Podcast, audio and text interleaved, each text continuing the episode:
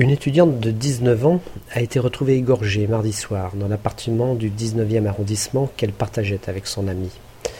C'est le jeune homme qui a fait la macabre découverte en rentrant vers 19h40 au domicile du couple rue d'Aupoul entre l'avenue Jean Jaurès et les buts de Chaumont. Quand je suis sorti promener le chien en début de soirée, je l'ai vu dévaler les escaliers avec un pompier. Il était livide témoigne une habitante du vieil immeuble de pierre à l'accès protégé par une lourde porte de bois équipée d'un digicode.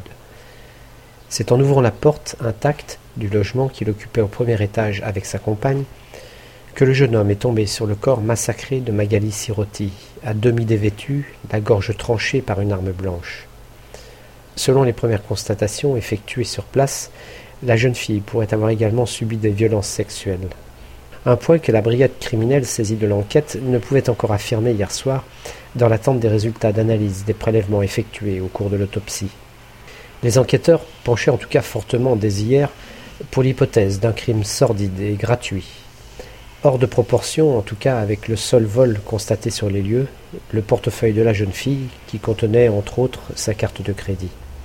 Mignonne, avenante, polie, sont les qualificatifs qui reviennent le plus souvent dans la bouche des habitants du 71 rue d'Aupoul, qui connaissaient, si peu que ce soit, la jeune fille, nièce d'un gardien de la paix du 19e arrondissement. Ici, vous savez, on vit plutôt en bonne entente, au point de s'entraider quand il le faut, mais pas de se fréquenter, sourit tristement une habitante. En l'absence d'effraction, il semble probable que la jeune fille a été suivie jusqu'à son domicile avant d'y être sauvagement agressée. Comment et à quelle heure Les enquêteurs n'avaient hier pas encore entièrement reconstitué son emploi du temps, sachant simplement que Magali avait terminé ses cours en début d'après-midi. Certains témoignages recueillis dans le quartier feraient état de cris entendus aux environs de 19 heures, soit peu de temps avant que le corps ne soit découvert. Les enquêteurs ne savent cependant quel crédit apporter à ces témoignages. Le quartier est en effet passablement bruyant et aucun des voisins les plus proches de Magali ne se souvenait hier après-midi d'avoir vu ou entendu quoi que ce soit mardi soir.